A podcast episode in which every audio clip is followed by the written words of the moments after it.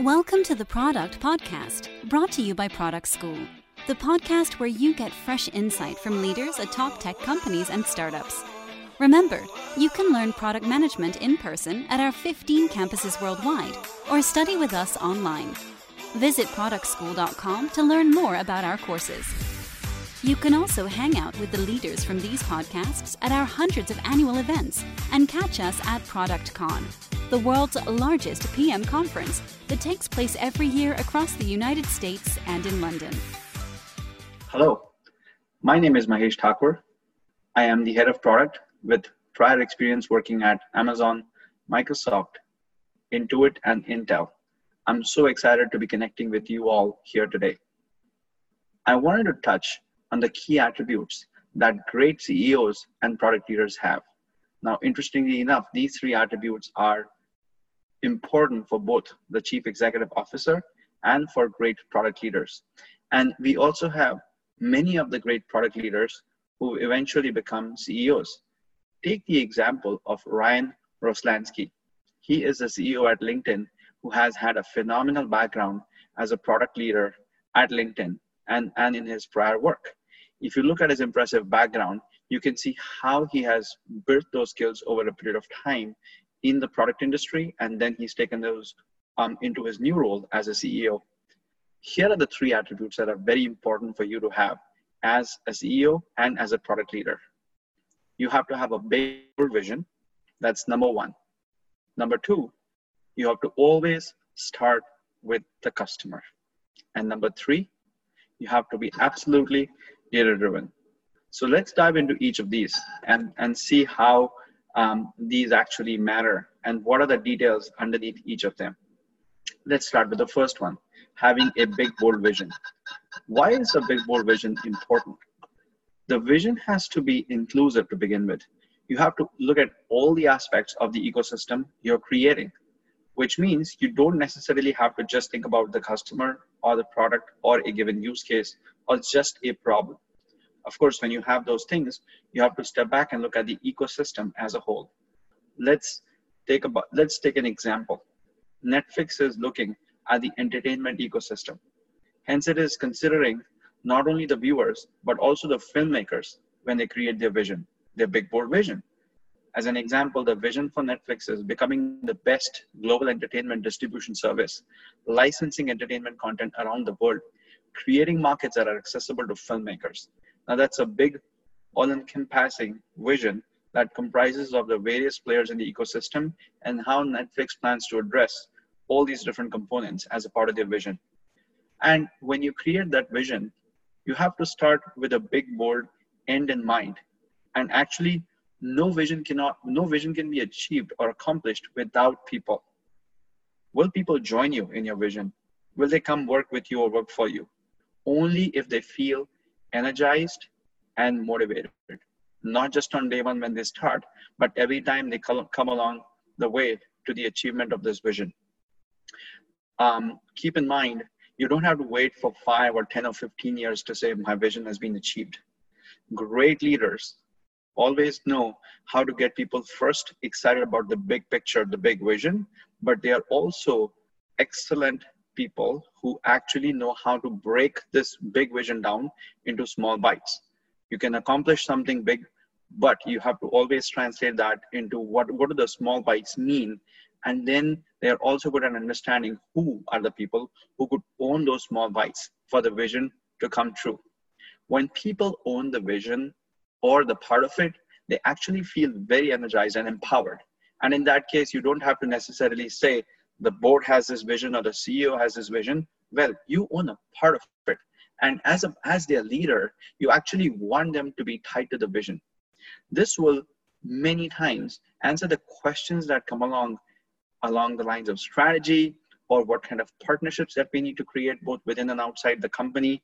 How do we think about funding for local and for international markets? How do we think about expansion from a product perspective segmentation perspective or even global perspective and many more questions complex questions that can get answered when you actually have the vision right when you do a great job in breaking it down as to what this means and when and also have the right people own it over a period of time Take an example of Walt Disney. His vision was so big and so bold that even today it remains relevant. It's, it's his legacy. He actually had envisioned such an amazing place for kids, for adults, for everybody. And even today, Disneyland, when you go to the theme parks that he had imagined decades ago, his vision is still big, bold, and relevant in today's day and age. And it has to take, uh, it, it does take courage, it does take forward thinking approach, and it takes a lot of time to invest in what you call is the big vision. However, the rubber meets the road when you actually start to break it down and put the right people and the right strategy to achieve that vision. So once again, it's super important for every leader to have a big, bold vision to begin with. Now, go on to our second skill. The second skill is actually starting with the customer. Having deep customer empathy is critical for all leaders. Actually, when you step back and look at the, some of the world's finest companies, such as Apple or Amazon, they are known to have products which are really they are really obsessing with what the customer gets in their hands or experiences. And to arrive at those products, it's impossible without into the shoes of the customers or without actually starting with the customers. So when do you actually get to know about customers? You get to know about customers when you interview them, when you research them, when you listen to them, when you learn from them. Some of the uh, Silicon Valley CEOs are known to look at what customer care reports are telling them like 5 a.m. in the morning. That's the first thing they want to get to. They want to learn about what happened in the lives of their customers. That's how obsessed they are because then they bring in that empathy and that power of data and knowledge and bring that into the product development, into technology and infrastructure investments, into increasing the security investments, the security of the company, and so on and so forth.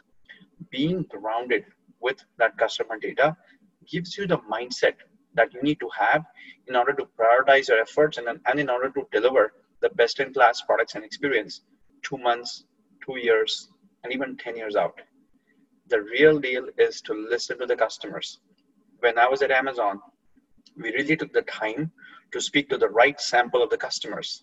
When I say the right sample size, what I mean is oftentimes when we as individuals or leaders want to learn about our customers, the bias may kick in.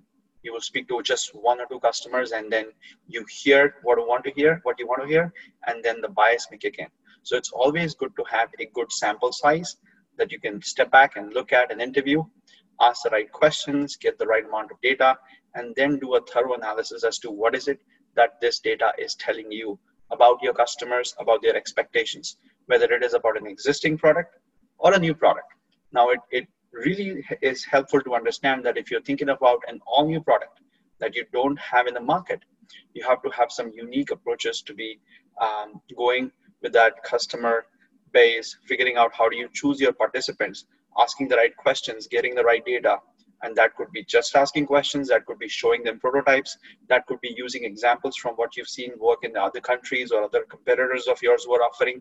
And, and that not only tells you what their need is now, but it also can really empower you with information on what will be their need 5 10 15 years out and those are the things that actually can also empower your vision further so you can always go from vision and then go into execution or working with customers but it's true that the the right kinds of interviews with customers can also further boost your vision or remind you of how powerful your vision is and how you should continue to accelerate in a specific direction so that you can meet your larger vision, your larger goals. When you actually spend time with customers, the best thing is to do it in their environment. So at, when I was with Intuit, as um, in it, there is a program called Follow Me Home that we had, and that's where you actually step into the customer's home office or workplace and watch them use QuickBooks Online as an example. Um, and in some cases, we did observe QuickBooks desktop users. We observed QuickBooks mobile. We also uh, observed QBO QuickBooks online users to really understand what were they doing with the product. How could we help them? And we did it across the globe. We did it in India. We did it in Canada. We did it in the US. And this was to step back and really identify what are the customers liking, what are they struggling with, and it is in their own environment, which means you get to see them watch them live in action using your products.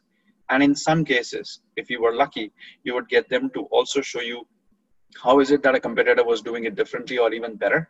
And that's a very humbling moment for you as a leader or as a product person, because now you get to see how far your product can go or what are its limitations, which can again um, um, put your um, knowledge base, further boost your knowledge base in terms of what are you doing right and what are you missing from a customer expectation. Again, starting with the customer, no matter what life cycle or life stage your product is, is key. Whether it is a new product, it's an existing product, like I talked to you about QuickBooks, or something um, that's actually a feature. Even if you're thinking about adding a feature, which, as an example, you might say, I want to add multi currency conversion as a feature. That's a huge investment, could be a huge investment. But really starting with the customer on understanding what are their challenges, how will this feature help them, will really empower you with the data and with the knowledge that can make your decision making, your feature development, and ultimately the launch super predictable and something that the customers will value. What you also can do is if you do have pictures speak a thousand words, as we know, if you do have any early prototypes or if you can throw some sketches in Balsamiq that can also get the users to quickly comment. And in many cases, when I've surveyed customers, if I've had a hard time, I've used some online platforms, including SurveyMonkey, to find a customer base that I can then target and interview them with the kinds of questions that I, that we have, including but not limited to why sketches and uh, prototypes and what have you.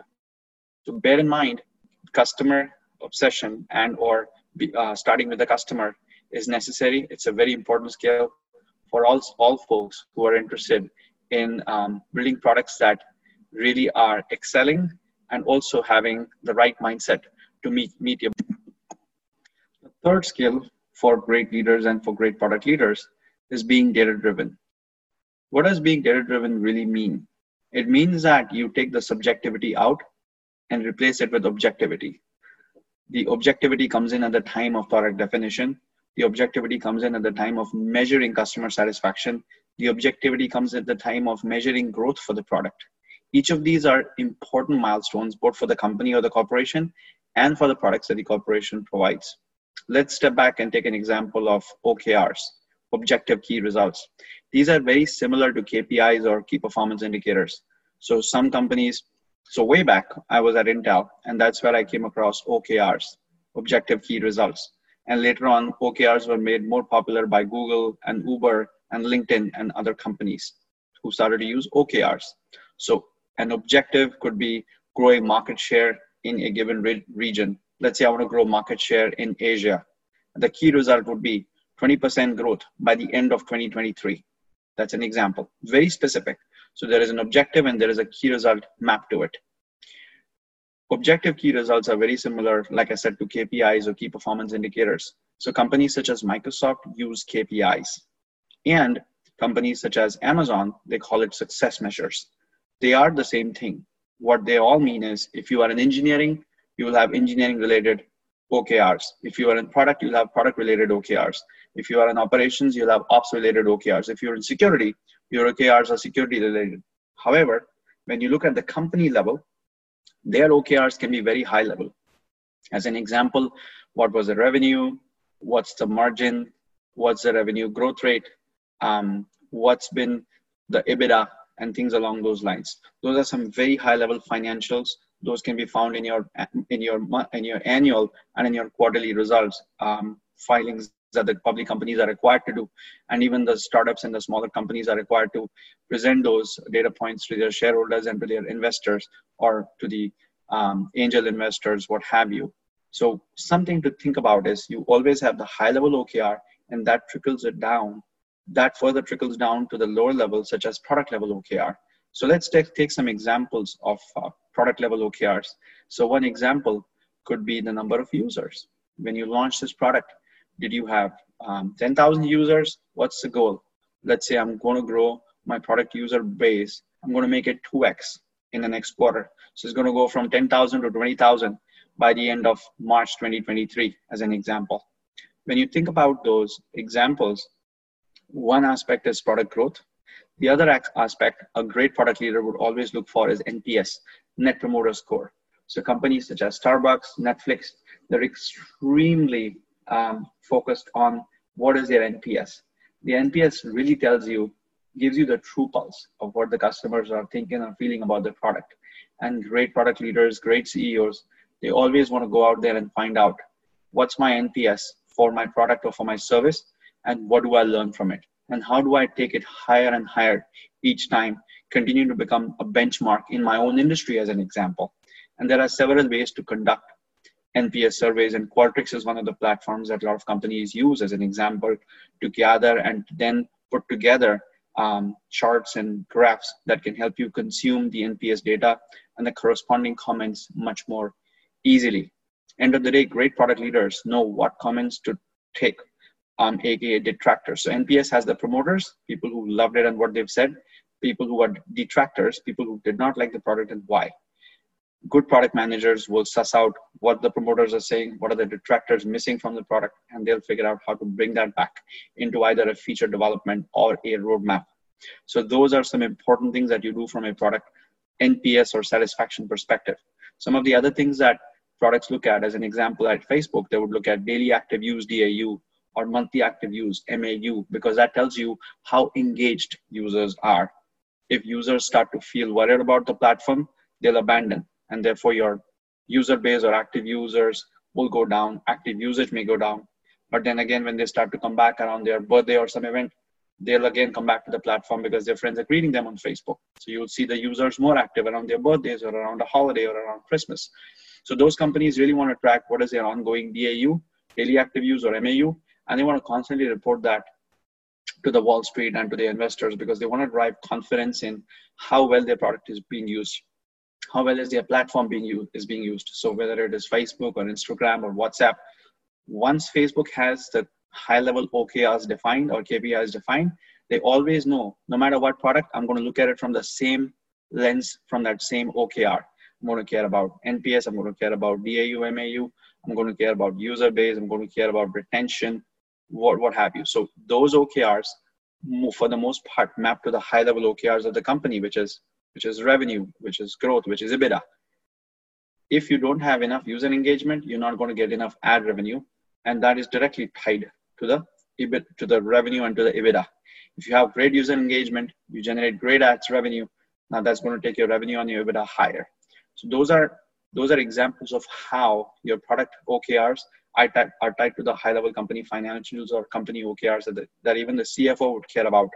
Um, the public company CFOs often show up on um, on CNBC and, and on their own um, websites to talk about shareholder reports. So if you look deeper, they, they are reporting at the division level what's going on in the company. And many times you will see the mention of products, the mention of technology centric OKRs, the investments that, that they're making, the growth that they're projecting.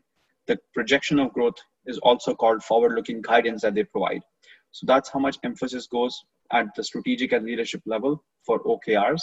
But when it comes to the product leaders, say your SVP of product or your president, those folks take those guidance numbers to their divisions and say, what do, what do we need to do in our product or in our business in order to get to those growth rates or even exceed what our leaders have provided as guidance and work from there. And hence, it's important for you as a product leader, as a leader, to be extremely focused on the key metrics. Again, OKRs or the metrics that you focus on, they don't have to be 10 just pick the top three and double down on how will you change or improve those matrices during a given month or a quarter or a year. And it's never a good idea to review these once a year. It's best if you review them weekly or monthly and see how you're doing on a quarterly basis because the trend lines early on start to show you how you're doing as a product, as a business, and how your customers um, or your partners and shareholders feeling about your product line. Um, when I say partners, some of the platforms rely on their partners to be using those set of APIs for their platform. So when you see those um, API calls growing, if you see the requests coming in from partners or from the integrators increasing, that's another way to say, okay, this is my increase um, in the product usage or in the platform usage, and I'm seeing this kind of a trend. So great product leaders, to summarize, are also folks who have some great skills to become CEOs in the future. So, so always remember that you have to have a big, bold vision, learn and remember to start with the customer. And lastly, bring the data to the table, whether it is making a decision for a new product or trying to make a decision for prioritizing your investments for a given quarter or month. Start and lead with data. Thank you again for joining me. This is Mahesh M. Thakur joining you live from San Francisco. Thank you for listening to the Product Podcast. If you like this episode, don't forget to leave a review on iTunes. For more product insights, head over to productschool.com.